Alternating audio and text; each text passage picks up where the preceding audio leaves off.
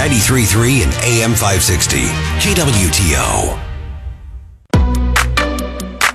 You're listening to Wake Up Springfield with former Speaker of the House Tim Jones, News Director Don Luzader, and producer Cass Bowen Anderson on 93.3 and AM 560 KWTO.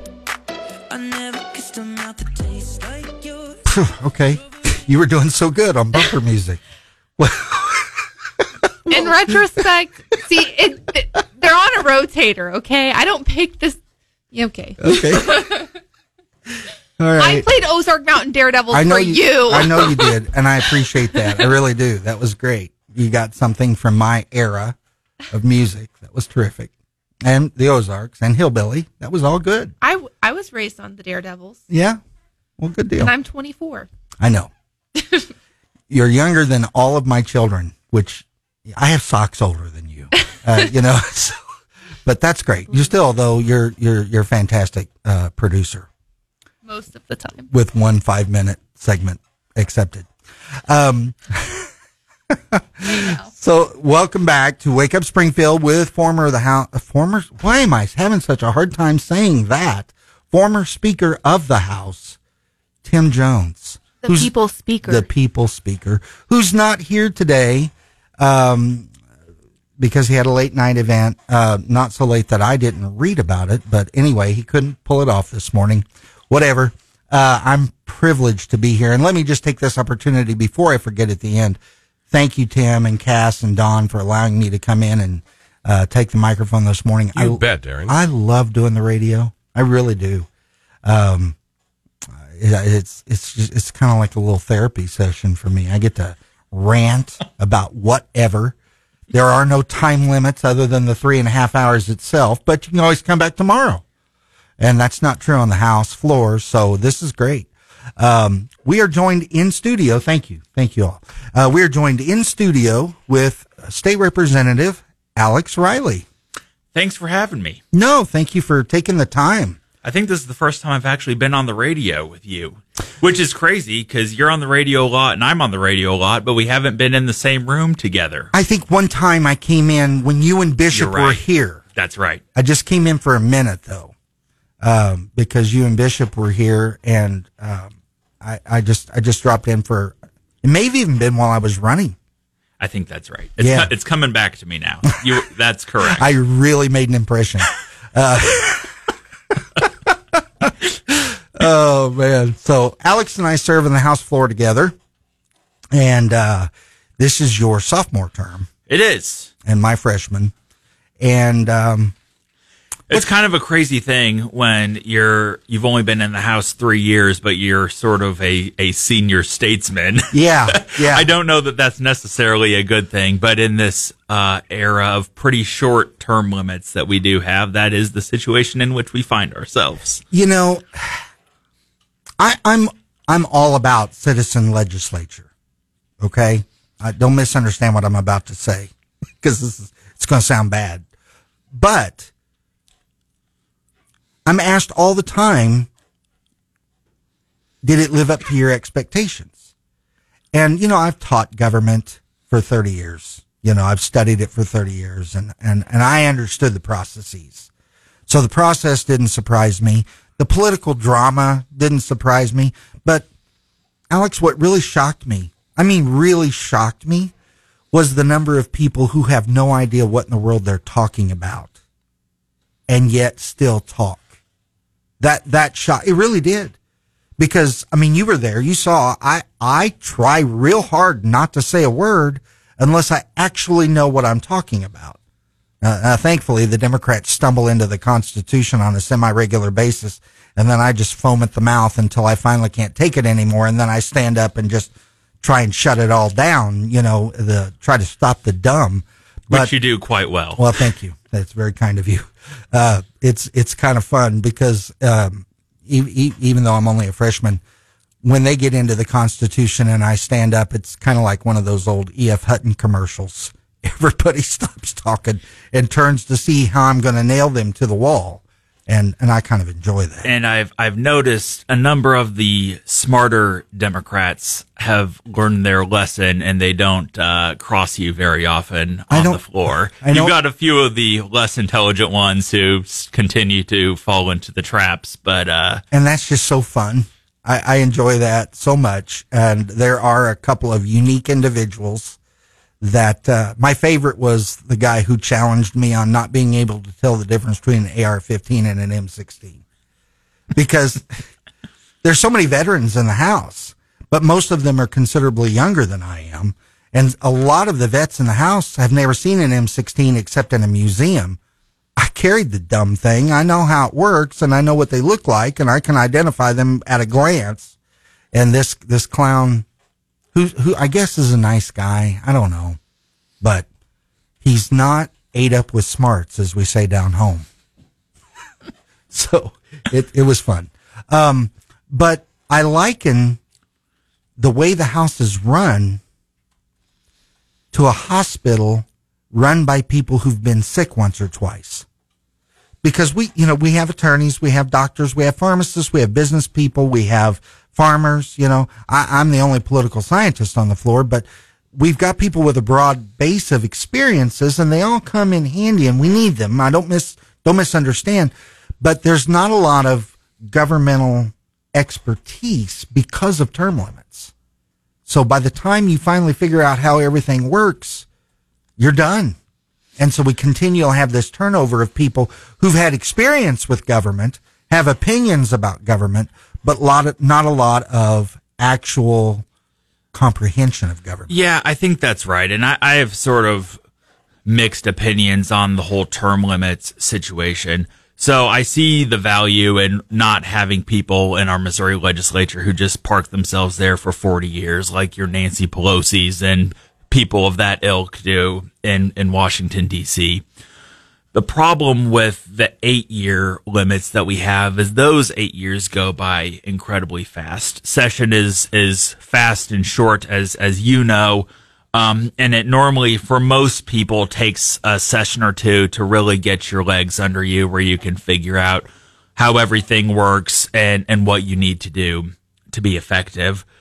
So that's a that's a problem. Another problem with our shorter term limits that we have in the state is it shifts who actually has the power Right. in Jefferson City. And this is probably the bigger problem because instead of your elected representatives and uh, just elected office holders, period, having the final say on things because of short term limits. I'm not going to say term limits, period, but I'm going to say short term limits.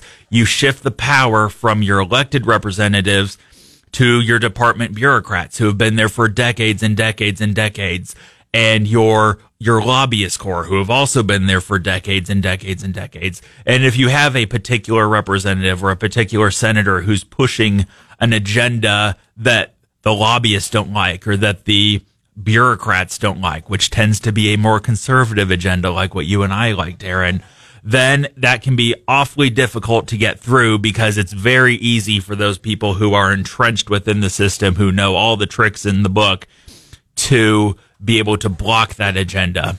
And, and, And and that that's my biggest concern with the the the the short term limits that we have in Missouri. yeah, and the, and I would add in the lack of institutional memory in the House and the Senate, and also the staff. Jim Schulte is a freshman in my class, and uh, he represents the district just north of the Missouri River uh, from the capital. Jim is a sergeant major in the Army, retired. Jim owns a uh, firm that teaches gun safety, that he owns a firing range. He brings vets in to hunt on his land. Jim is as Second Amendment as you're going to find anybody to be Second Amendment. But he had a concern about the, the, the guns in the hands of minors in St. Louis. Frankly, he was kind of led down the garden path on that. But when he put his bill idea forward to legal research, which is what we have to go through in order to get a bill written, they added language that he did not ask for that essentially would gut SAPA. And he, being a freshman, now this part's his fault, he didn't read it closely enough, didn't understand it well enough, and then filed it.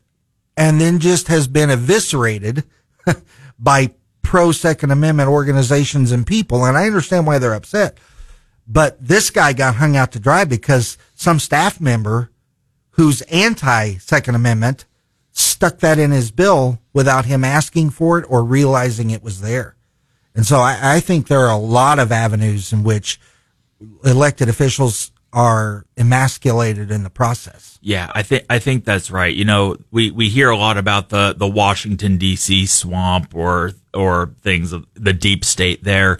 Um, I'm not going to call what we have in Jeff City a swamp or a deep state, but it's probably but, probably a marsh. But but but it is but it is it is it is a marsh, and it, it's not a a marsh filled with um, conservatives who are looking out for the the best interests of our state really and, and where our constituents are on most of these issues.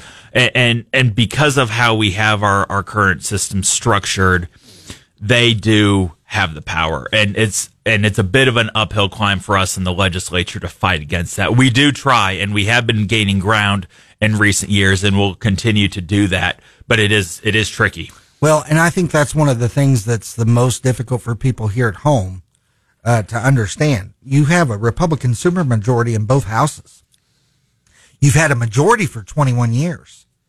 Why are you not getting more done? And and I've just simply said, look, we've got 111 Republicans out of the 163 uh, seats. There's on a good day 30 of us that will vote on conservative stuff. You know, everybody will vote on something conservative, more or less, but it's rare to have consistent conservatism out of more than 30, maybe 40 if we're being extraordinarily generous. Well, that's, we're a minority within the majority. And I, I don't think people really fully appreciate that. We got to take a quick break. And when we come back, I'm, we're going to talk just for a few minutes about what we might do to encourage that conservative viewpoint within the House uh, going forward. I'm looking forward to that and uh, talk with Alex Riley about that. This is Darin Chappell Filling in for Tim Jones here on KWTO. Traffic from the KWTO Traffic Center. Looking at the uh, traffic cameras at Kansas Expressway in Sunshine, it looks like uh, we have a tow truck on the scene of that wreck southbound Kansas at Elfindale. Still have the right lane closed as those emergency vehicles are still blocking it. But uh, again, tow truck on the scene. Hopefully, they'll get that wreckage cleared pretty shortly. 9 to 11 weekday mornings. That's really where they want to go. On 93.3 and AM 560. KWTO. You're listening to Wake Up Springfield with former Speaker of the House Tim Jones, News Director Don Luzader, and producer Cass Bowen Anderson on 93.3 and AM 560 KWTO. All right, we are back, and as usual, when I when I host the radio show, we're running out of time because I talk too much. Um, and it's always on me, and I'm I'm totally willing to accept the burden for that. But we have a caller who called in and asked a question of Representative Riley and myself concerning how bureaucrats have taken over the state government, why that's allowed to occur, and um, you want to give it a shot? You know, there's I think there's a lot that goes into that. Um, I think part of it has to do with while we, Missouri is on paper a red state now, we are pretty young into being a red state. I mean, as er, as as late as 2008, 2010, we were still a pretty purple state.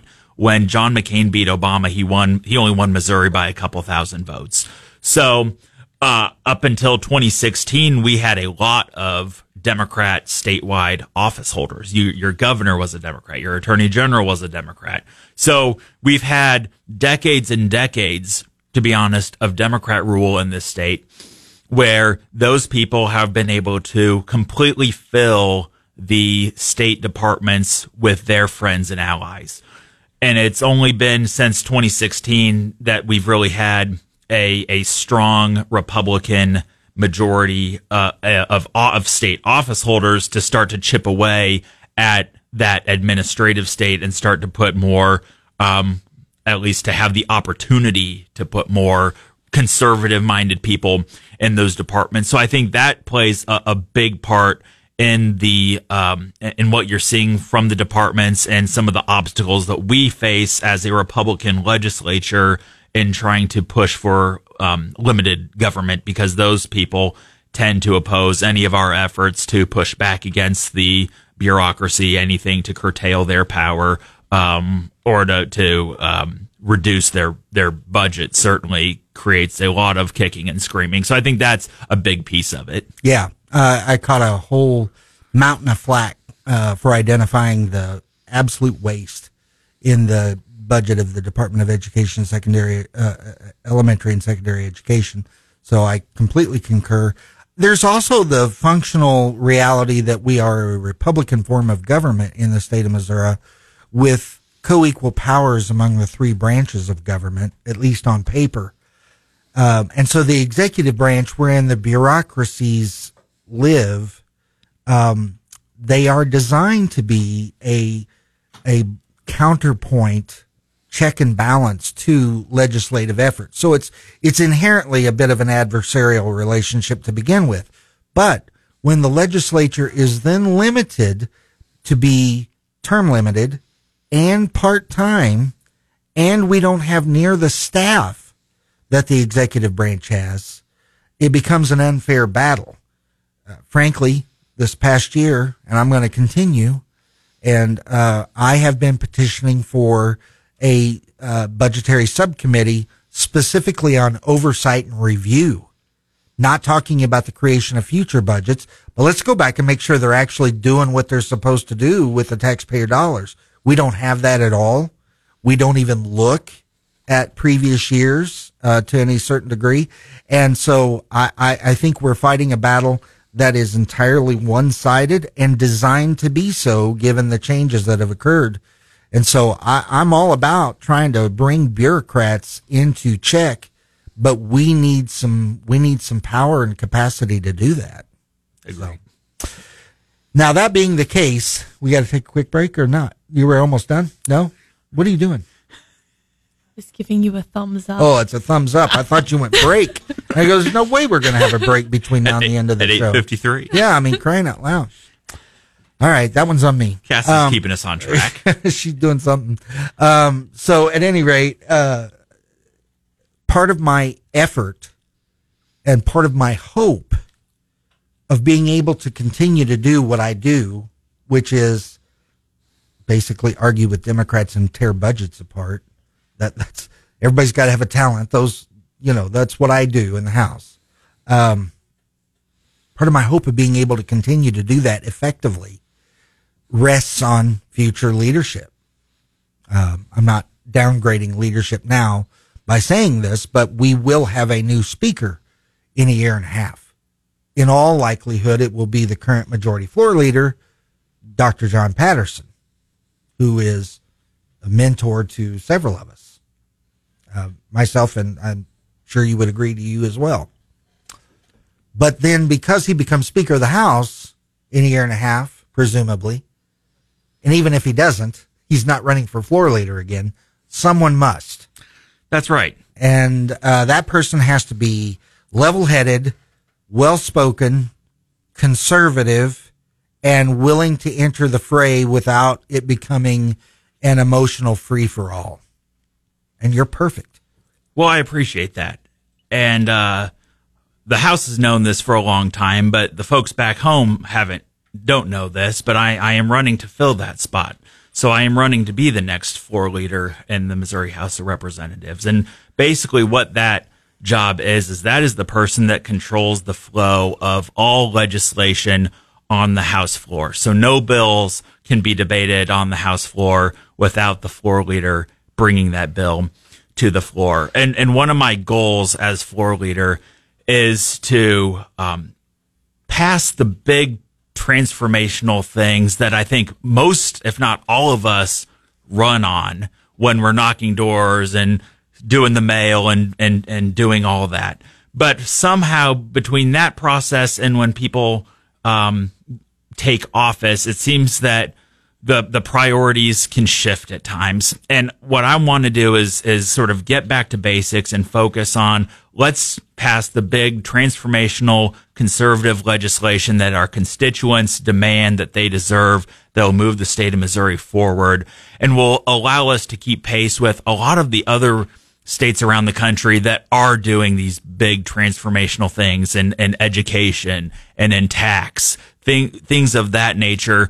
Um, when when we're not competing with Iowa and Arkansas and Oklahoma and Tennessee, just the states that surround us, when we're falling behind them um, on on getting big conservative things done, that's a problem. And I think we need to move back with a a focus on policy and on legislation instead of a lot of the other silliness that tends to uh, take over everyone's time in Jefferson City.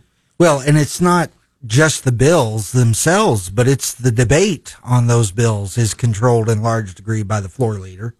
Um, the amount of time that's spent on each one, how how how individuals are to be recognized to speak. I mean, there's a significant amount of responsibility, but I've I've said it before in the air and, and elsewhere. I mean, we were in a forum last night. Man, we spent a half hour talking about chickens in the last couple of weeks. It's it's insane that there's no time for an extraordinarily good bill like mine for uh, uh, dealing with property, real property tax reform, which is the big end of the boat. Far more money taken from people on real property, whether you realize it or not, because when you buy a loaf of bread, you're paying for the for the grocery store's property taxes as an incurred cost. So we don't have time for that. We got time for chickens, but I, I I'm really looking forward to you running and winning and becoming the next majority floor leader. And I think you'll do a fantastic job. Springfield is blessed to have such representation in Jefferson City. Thank you, Darin. I appreciate that. No, thank you for coming on. We are just about out of time, as the music reminds us. Thank you for hosting today, no, Darin. it's my Thank you, Darin. My privilege entirely, guys. And thank you all for listening. Again, Darin Chappell filling in for Tim Jones here on Wake Up Springfield on KWTO.